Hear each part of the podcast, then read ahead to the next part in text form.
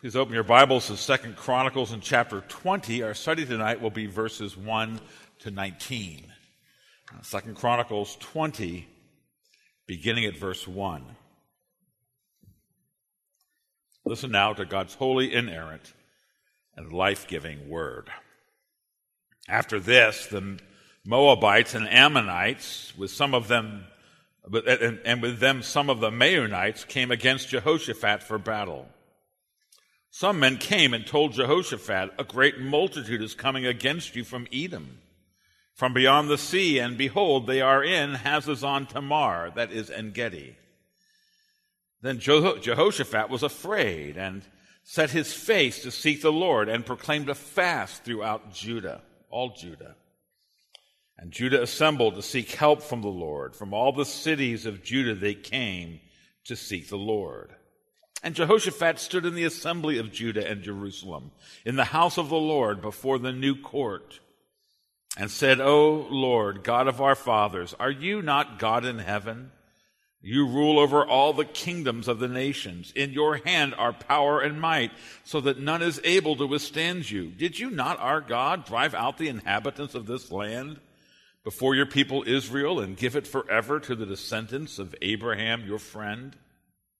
And they have lived in it and have built for you in it a sanctuary for your name, saying, If disaster comes upon us, the sword, judgment, or pestilence, or famine, we will stand before this house and before you, for your name is in this house, and cry out to you in our affliction, and you will hear and save.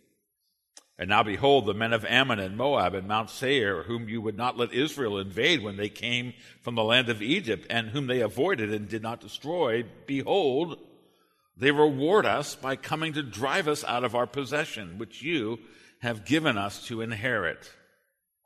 O our God, will you not execute judgment on them? For we are powerless against this great horde that is coming against us. We do not know what to do, but our eyes are on you.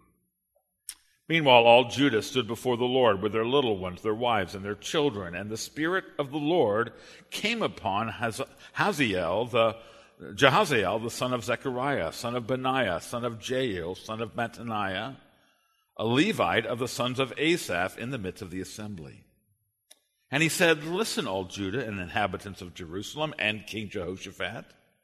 Thus says the Lord to you Do not be afraid, and do not be dismayed at this great horde for the battle is not yours, but God's. Tomorrow go down against them. Behold, they will come up by the ascent of Ziz. You will find them at the end of the valley, east of the wilderness of Jeruel. You will not need to fight in this battle. Stand firm, hold your position, and see the salvation of the Lord on your behalf, O Judah and Jerusalem. Do not be afraid and do not be dismayed. Tomorrow go out against them, and the Lord will be with you.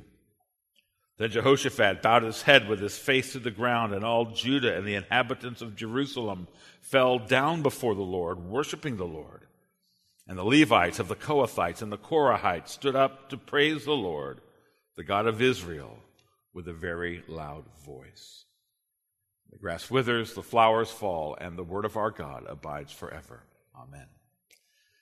And Father, just as Jehoshaphat strengthened his faith by looking to the past and all that you had done, so now we look to him and his prayer and your great deliverance of Judah, your people. Oh, Lord, grant to us the same spirit of faith that we might pray in the way that Jehoshaphat did, that we might put our eyes upon you in complete trust.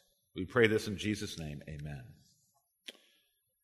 A great resource for Christians seeking to understand prayer is found in the prayers of the Old Testament.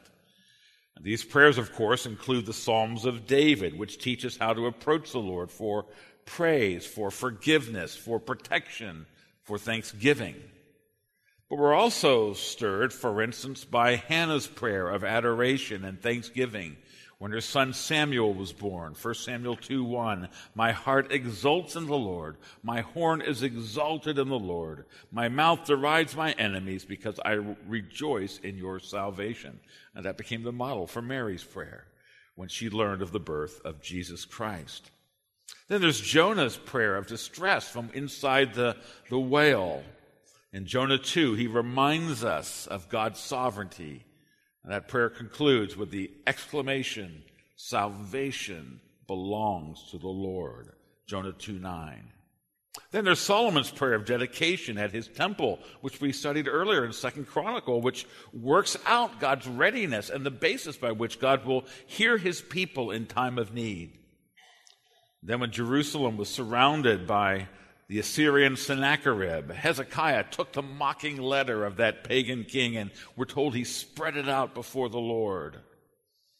And he prayed for God to vindicate his name in the defeat of the Assyrians and their God. So now, O Lord our God, save us from his hands, that all the kingdoms of the earth may know that you alone are the Lord. Isaiah 37, verse 20. Now, these prayers model for us how to approach the Lord reverently and passionately, exalting God for his glory and seeking his strength in our need. Now, among the prayers of the Old Testament, none is greater than the prayer of Jehoshaphat in 2 Chronicles chapter 20. Here we read of a national prayer meeting that is hastily summoned when sudden news of imminent danger arrives. Now, Jehoshaphat models here true spiritual leadership. He gathers all Judah to stand before the Lord at his temple with their little ones, their wives, and their children. Verse 13. And Jehoshaphat in this prayer prays in faith. He exalts God for his glorious power, and he reminds the Lord of his covenant promises. And then, when God has answered his prayer, he leads the nation in the praise of thanksgiving, trusting fully that what the Lord has promised will be true. More even than the details of what to say to God in prayer, Jehoshaphat models the spirit of prayer in time of need. Martin Selman calls Jehoshaphat's prayer and what happened afterwards the showpiece of the chronicler's account of the divided kingdom. This is really the, the high watermark of the very spirituality that he wants to commend, that we likewise should seek the Lord. Andrew Hill summarizes the lessons of this chapter to humble oneself before God in the face of insurmountable odds, humanly speaking, and to trust Him fully for deliverance. This is the essence of biblical faith. Well, to recap a little bit, Jehoshaphat in the previous chapter, he had come back from his foolish alliance with wicked Ahab in Israel. He'd been reproved by the prophet Jehu, and he received that, that reproof humbly. And he applied himself to the reform of the nation. The previous chapter tells of the justice reforms, so that the Lord's justice would be exhibited in the life of the people. And so here we see Jehoshaphat acting with Christian virtue covenant virtue, in faith in the Lord. And, and so we might expect that in response to that, uh, the chapter 20, which is going to be the last chapter about Jehoshaphat, well, it would end in the traditional fairy tale style. He lived happily ever after. Isn't that the way it's supposed to go? For those who trust the Lord. Well, not according to the Bible. What we have instead in this final chapter is a sudden assault so deadly that the very existence of the nation is imperiled. Verse 1 After this, the previous chapter, the Moabites and Ammonites, and with them some of the Maonites, came against Jehoshaphat for battle. Now, from this episode, we learn, as Andrew Stewart notes, that godliness does not ensure a life without trials. Sometimes it is the very godliness of God's people that makes them targets in the world. While the news of this threat came to Jehoshaphat suddenly. Look at verse 2. Some men came and told Jehoshaphat, A great multitude is coming against you from Edom, from beyond the sea, and behold, they are in Hazazon Tamar, that is En Gedi. Now, two aspects of this report are terribly alarming. At first is the size and the strength of the enemy, a great multitude from the nearby eastern realms, and they include the Moabites, traditional enemies. Those are the descendants of Abraham's nephew Lot. They'd long resented the might of the house of David. And then the evil Ammonites, with whom God's people had often had trouble.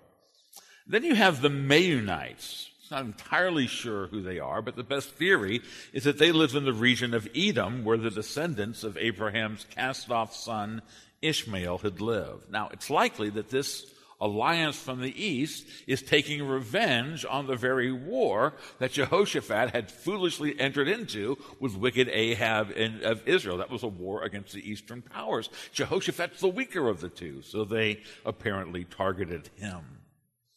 Well, hearing of this coalition gathered as a great multitude, he immediately realized he did not have the forces at hand to oppose them. That's the first bad news.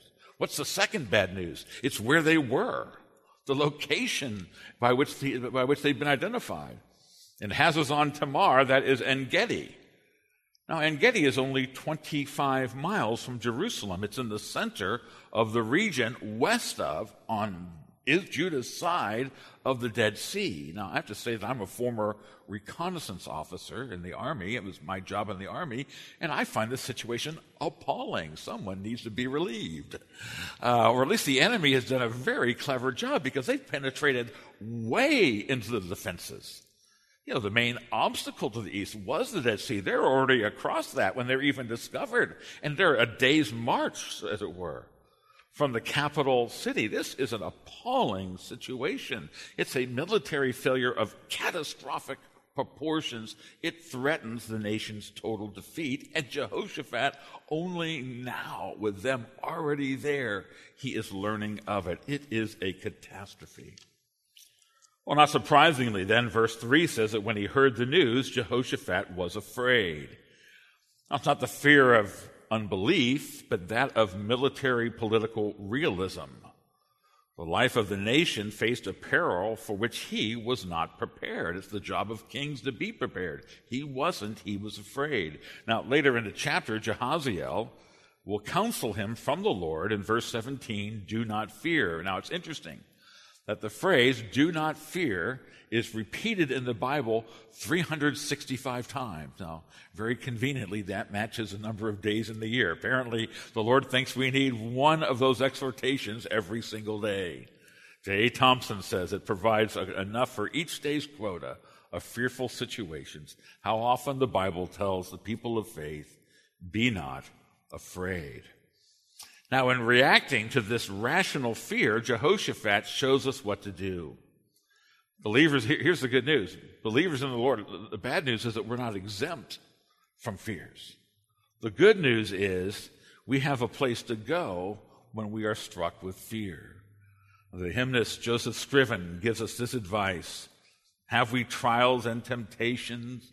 Is there trouble anywhere? We should never be discouraged. Take it to the Lord in prayer. We have a God of grace to whom we may appeal when we are afraid. Now, in verse 3, the chronicler's description is particularly stirring. Jehoshaphat set his face to seek the Lord.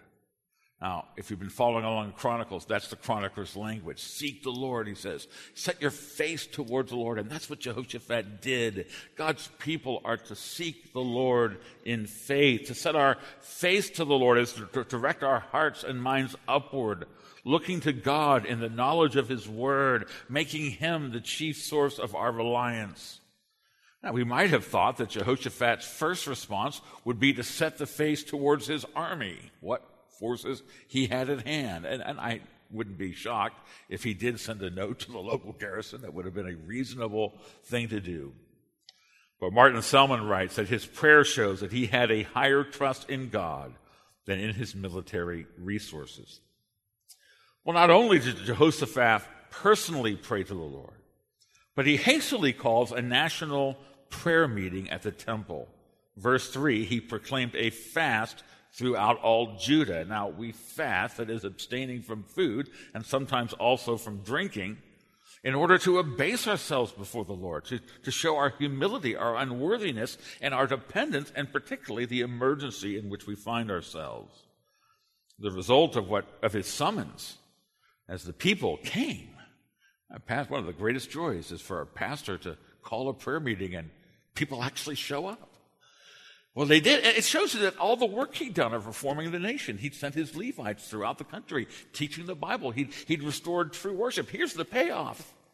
In time of need, he called a prayer meeting and the people showed up. Verse 4 Judah assembled to seek help from the Lord from all the cities of Judah they came to seek the Lord. Now, because we are naturally so spiritually dull, I don't need to tell you that. You know yourself. It often takes this kind of crisis to rouse us to a spirit of prayer, that which, which should be the constant attitude of our lives. Now, such was Britain's situation in May 1940 when they were faced with a grave crisis when Adolf Hitler's army had swept aside the Allies in his invasion of France. By the second week of the campaign, the German blitzkrieg had shattered the French defenses, and now Hitler's panzers threatened to encircle the British army. And Winston Churchill, the famous prime minister, had just recently been installed as prime minister, and he, he fretted that he was going to oversee his finally, all these years he'd wanted to be prime minister, and immediately upon taking the office, he will oversee the greatest single military disaster in the history of his nation.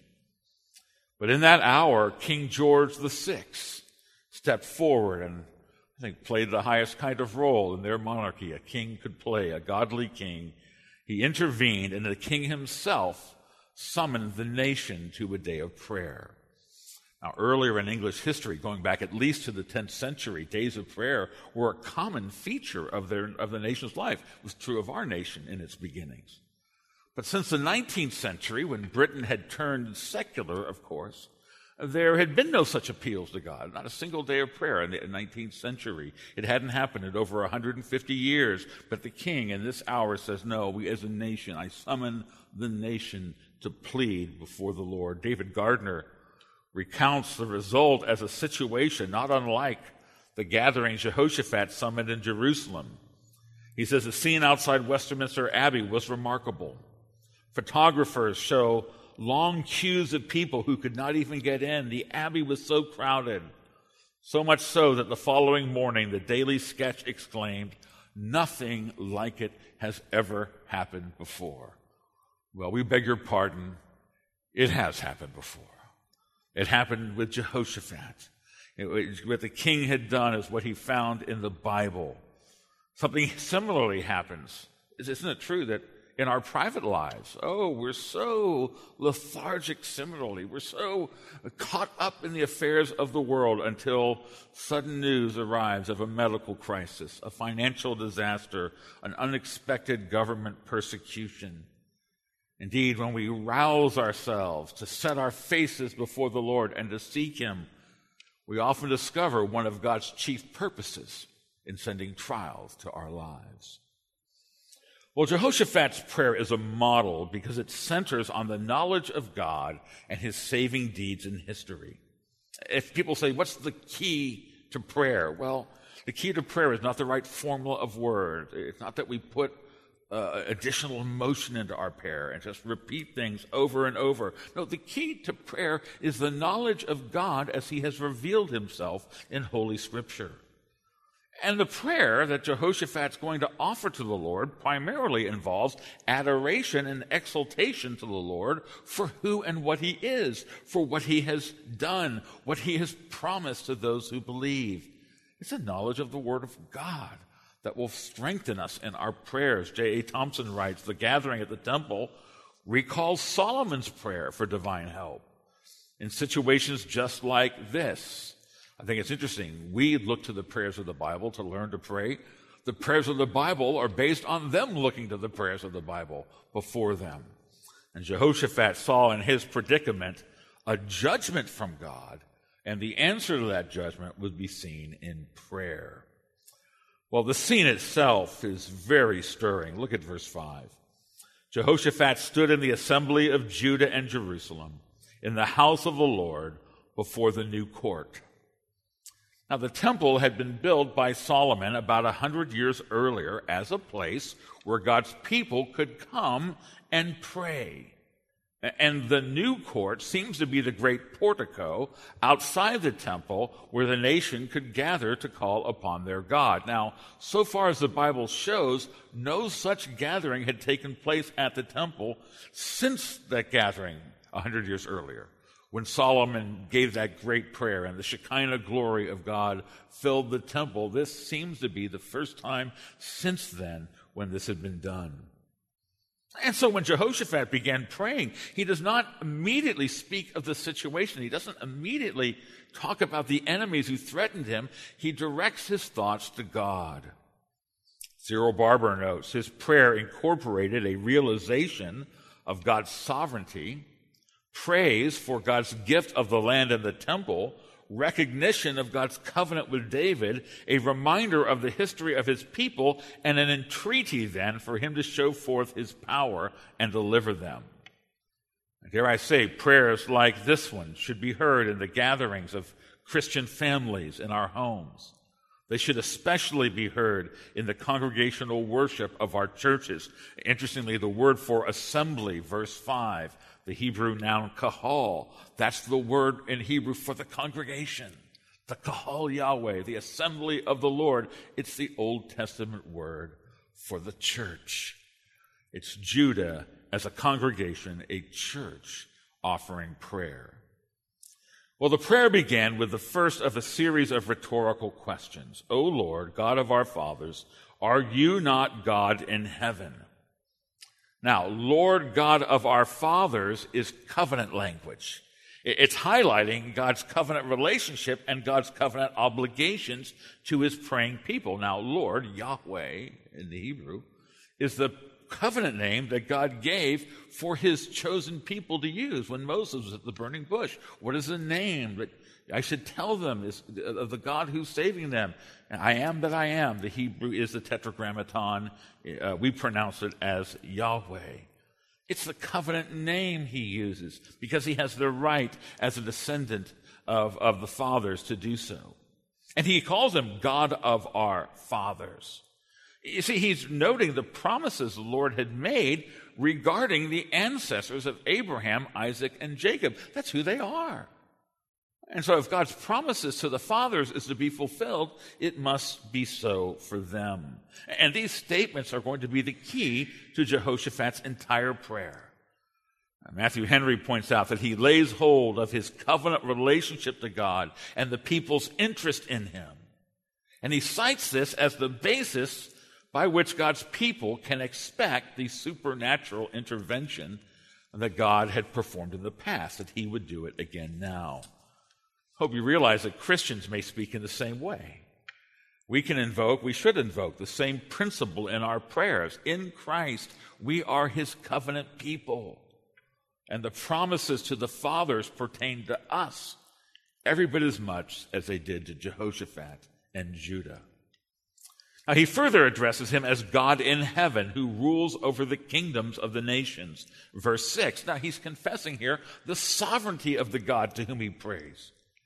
And this is the great glory of God's people that through prayer we have access in Christ, through the blood of Christ. That's what the temple depicted, of course. We have access to the very sovereign God who rules over heaven and earth. Matthew Henry writes This address acknowledges the sovereign dominion of the divine providence.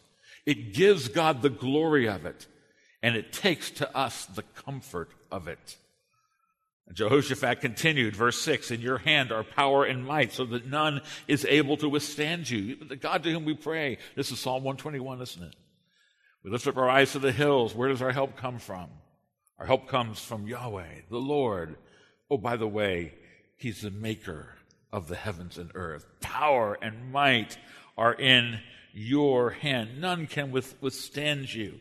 Nothing takes place apart from his will, and so we pray to him. You see, here's an antidote to the fear that had gripped Jehoshaphat when this terrible news came.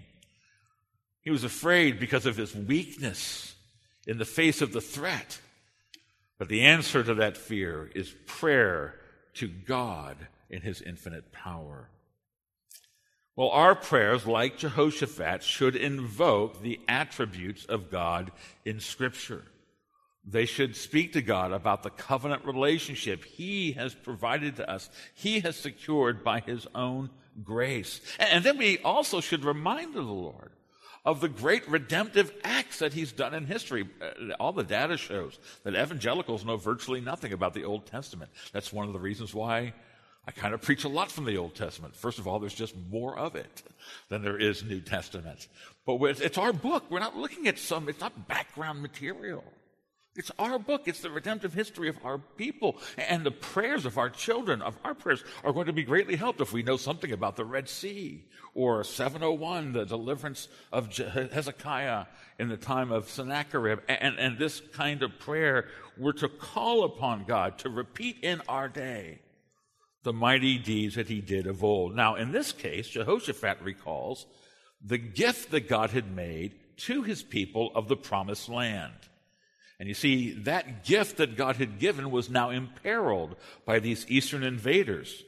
God had promised to secure it forever. Look at verse 7. Did you not, O God, drive out the inhabitants of this land before your people Israel and give it forever to the descendants of Abraham, your friend? Abraham was called the friend of God because he walked before the Lord in faith. Well, how would, this is the way he prays. How, Lord, will you honor that friendship to Abraham? Uh, uh, how will you keep the promise with respect to the land? How will you back up that gift if you do not defend it from these invaders? We should likewise pray to God on the basis of his promises. We pray for him to forgive, for him to provide, for him to protect, to him to give solace to his people unto salvation. When Christians remember God's promises and pray to the Lord through them, we seal our prayers with the obligation that God has freely and graciously undertaken to keep. This approach to prayer on the basis of his unchangeable character, of his covenant faithfulness, of his promises. You see, this is where we gain confidence and strength when we pray. Well, the heart, the whole point of Jehoshaphat's prayer was his appeal for deliverance against the invaders. The, heart of the prayer is his adoration to God, his remembrance of God's attributes, his covenant, his promises. That's the heart of the prayer, but the point is deliverance. Invaders have entered the promised land, and he pleads for God to defeat them. And yet, even this plea portion, by the way, you know our prayers tend to go straight to the plea. That's not the way biblical prayers are. Even when he gets to the plea, he, he has a preamble to that, namely in the prior saving work of the Lord. He mentioned God's gift of the promised land, but, but he continues that God's people have lived in it and have built for you in it a sanctuary for your name. This is verses 8 and 9, saying, If disaster comes upon us, the sword, judgment, or pestilence, or famine, we will stand before this house and before you, for your name is in this house, and cry out to you in our affliction, and you will hear and save. Now, he's saying that the whole point of this temple building that you told Solomon to build, that's from, we're at the temple. And the reason that you put us here is you would give us a place where your people could call upon you and know that we are heard.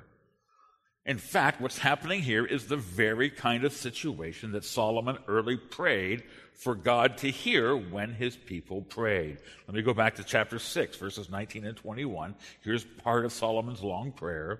Have regard to the prayer of your servant and to his plea, O Lord my God, and listen to the pleas of your servant and of your people Israel when they play, pray towards this place and listen from heaven, your dwelling place, and when you hear, forgive.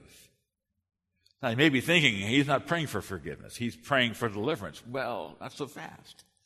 Because the whole, when you bring the people to the temple, one thing you're acknowledging is the whole reason that these things are happening to us is because we have a sin issue. And whether God is chastising us or He's strengthening us because we need to be strengthened because we have a sinful nature, the issue underlying it all is not only the sin of our enemies, but it's also our own sin. And Solomon associates military disaster with the sins of his people. He prayed this if they turn again and acknowledge your name and pray and plead with you in this house, then hear from heaven and forgive the sin of your people. Well, by bringing the people to the temple to pray and keeping with Solomon's arrangement with the Lord, Jehoshaphat was, shall I say, strongly insinuating that this present situation can only be accounted for because sin had brought displeasure from God. Now, here's another point we make then about how to pray. How to know that we're being heard by prayer, and that is that we pray to God through the blood of his Son, the Lord Jesus Christ. You see, Christians can say we have the right to call him Father. We are his children because we are joined in faith to his Son, the Lord Jesus Christ. We are cleansed by his sins many times. I found myself talking to a non Christian person. I, can think of a particular occasion in Africa. We were doing evangelism with some Muslim women. And uh, they, were, they were complaining to me that they prayed and, and none of their prayers were answered. And I said to them, What is the name of the God to whom you're praying? They said, We pray to Allah. I said, Well, that's your problem because Allah is no God. But I pointed out to them, you actually have a duty, even as Muslims, to pray to the true and living God. That's a duty. He's your creator.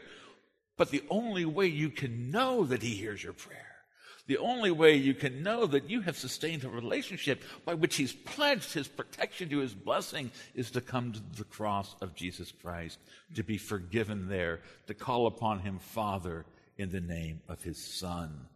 Everybody has a duty to pray, but the only way to know that you have access to the God in prayer See, this was, this was the symbolism of the temple. It's the place where the sacrifices were offered. This was a typology that would be fulfilled in the coming of Jesus Christ.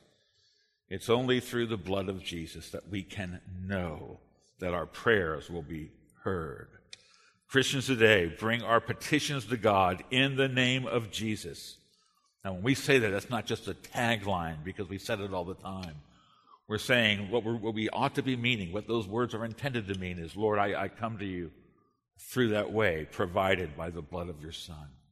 And Jesus says, if you ask, whatever you ask of the Father in my name, by means of my blood, my mediation for you, he will give it to you. Well, Jehoshaphat then has established his right to give his plea for deliverance, and then he gets to the point. Verses 10 to 11. And now behold, the men of Ammon and Moab and Mount Seir, whom you would not let Israel invade when they came from the land of Egypt, and whom they avoided and did not destroy, behold, they reward us by coming to drive us out of your possession, which you have given us to inherit it. Now, now notice here there's a, a, plea not only for deliverance, not only the covenant relationship, but also he's, he's, he has the ability to add it, so he's going to add it. There's also an offense to God's justice going on here. Now, he's referring to events that took place when Moses led the people through the wilderness in the Exodus. Numbers 20, 14 to 21 will show that God forbade the massive nation of Israel. It was a, they were then they were the terrifying mass army. He forbade them from assaulting or disturbing these very people. They were vulnerable there, but by God's mercy, they left them alone. They obeyed God's command. Now, these same people, ungrateful, for the protection God had given them, they were attacking Judah when it was vulnerable. O our God, he continues, will you not execute judgment on them? And so here's a particularly strong basis of appeal because this was a sin against God. Matthew Henry observes the justice of God is the refuge for all of those who are wronged. While having made his plea on the solid ground of this saving relationship with the Lord and now appealing to God's own justice, he concludes with the note of desperate reliance that is especially designed to touch God's heart. For we are powerless against this great horde that is coming against us. We do not know what to do, but our eyes are on you. Verse 12. Martin Selman describes this plea as one of the most touching expressions of trust in God to be found anywhere in the Bible.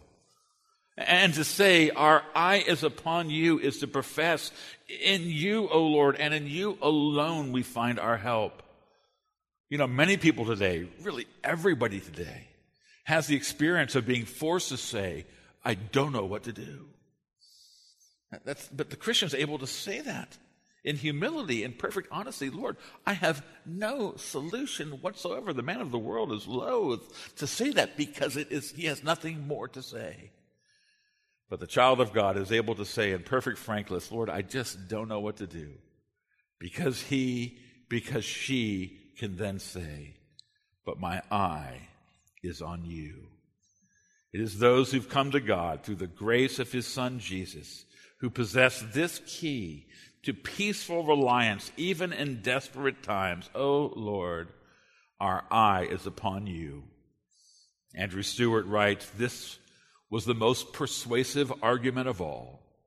God is at his most merciful when his people are at their most helpless. Well, the scene before Jerusalem's temple after Jehoshaphat had given this prayer is one to melt the Bible reader's heart. Look at verse 13. Meanwhile, all Judah stood before the Lord with their little ones, their wives, and their children. I, love that line. How often I've thought of, of the nation gathered in a desperate hour. They've got their children with them. And they're all standing together. Jehoshaphat, the, the godly king, leading them. They're praying to God and they're standing there looking to the Lord. You know, you know what that means? It means, in part, God has already answered Jehoshaphat's prayer. The very faith that's expressed in, in, the posture of these people with their children. This, this, is, this, this, this, is, this should be the Christian church. The men and the women and the children, and we, we, we stand together and we pray for the salvation of the Lord. Oh, uh, the prayer is receiving its answer in the very faith of those people who pray in this time of need. They are depending on a God who saves. But the Lord gave them a more tangible answer, and He did it in a very unusual way. He sent His Spirit to anoint the tongue of one of the Levites who was present. Now, we're given a fair amount of information about the Levite, but that information is not clear in terms of what it means. But here's what it does mean, verses 14 to 15, that the Spirit of the Lord came upon Jahaziel, the son of Zechariah, son of Benaiah, son of Jeiel, son of Mattaniah, a Levite of the sons of Asaph in the midst of the assembly. And he said, Listen, all Judah and inhabitants of Jerusalem and King Jehoshaphat. Thus says the Lord to you, do not be afraid and do not be dismayed at this great horde, for the battle is not yours, but God's. Now, in proof that he spoke from the Lord, that's the kind of thing that someone might just cry out. It'd be a godly thing to say, but this is more than that. And you know that because he proceeds to give details about the enemy arrangements, about where they're going and their plans that Jehoshaphat himself could not have known. Look at verse 16. Behold, they will come up by the ascent of Ziz. You will find them at the end of the valley, east of the wilderness of Jeruel. Now, again, as a former military commander, this is the very thing you want. This is, talk about quality reconnaissance. Revelation from God through the prophetic voice of a Levite who happens to be in your headquarters. Now we know what to do, but that's, that's not what's going on here. It's not so that he can organize some kind of ambush, but that he may have confidence in the victory that God will give. You need not fight in this battle, he is told. I think one of the things going on with this Levite is that it would have special meaning, not so much to the people of Jehoshaphat, but to the chronicler when he's writing about this event many centuries later. And of course, the Lord has multiple layers of things going on. It's true in your life, by the way. When you're in dire need and he's saving you, it's partly because of the story that's going to be told to your grandchildren. Because the chronicler is writing at a time when there are no prophets. It's the time of the famine for hearing the word of the Lord. The prophets have gone, but they have Levites. What an encouragement to them. Oh, remember back then they didn't have a prophet around, but God used a Levite, and God's spirit is not bound by human, uh, you know, lack of provision. God's word does not fail his people, regardless of the circumstances. The Lord had not abandoned Jehoshaphat, and we're reminded that his word will not fail his people ever when they trust in his name. There had been fear for good reason. But by trusting in the Lord and calling on his name, the Spirit says, Do not be afraid. Do not be dismayed at this great horde. Why? The reason is because everything Jehoshaphat has said in his prayer was true. Those rhetorical questions Are you not God? Did you not give your land? Did you not promise Abraham? The answer is yes, he is, and yes, he did. And it's all true. My friends, what's key about the hope that we have is that it's true. It's true. We have it on the authority of the Word of God. He causes that Word to go forth. The Lord acknowledges, the Lord goes, Father, do not be afraid. Do not be dismayed. The battle belongs to the Lord. The issue is in His sovereign hands. And do you realize that such was the case in the matter of our greatest need, namely the forgiveness of our sins? Sinners are restored to God by a grace that is provided by Him alone. We receive it in empty handed faith through His Son. Because Jesus has died for our sins, the battle of our redemption belonging to the Lord, we need never be afraid. Well, the continuing account of this chapter is going to tell how the Lord actually defeated the army of the east and did deliver his people. It's a great passage, but we're not going to go through it tonight. The victory would come by God's hand, and yet there still was something yet for Jehoshaphat to do. Verse 17 Stand firm, hold your position, see the salvation of the Lord on your behalf, O Judah and Jerusalem. Do not be afraid, do not be dismayed. Tomorrow go out against them, and the Lord will be with you. What they were to do was to continue in faith. They were to wait upon the Lord. That's an active thing. It involves prayer, it involves worship, it involves uh, uh, faith. They were to look in wonder on the salvation he had promised to provide. You see, the promise was confirmed the Lord will be with you. All that remained was them to bear testimony to the saving grace that would appear. Well, an example of what happens when God's people set our faces to seek the Lord in prayer is given in the continuing account of this passage. It's going to detail the absolute overthrow of Judah's enemies simply by the power of God. Let me give you another example of God answering prayers. It was the answer from God to that prayer meeting summoned by Britain's King George VI.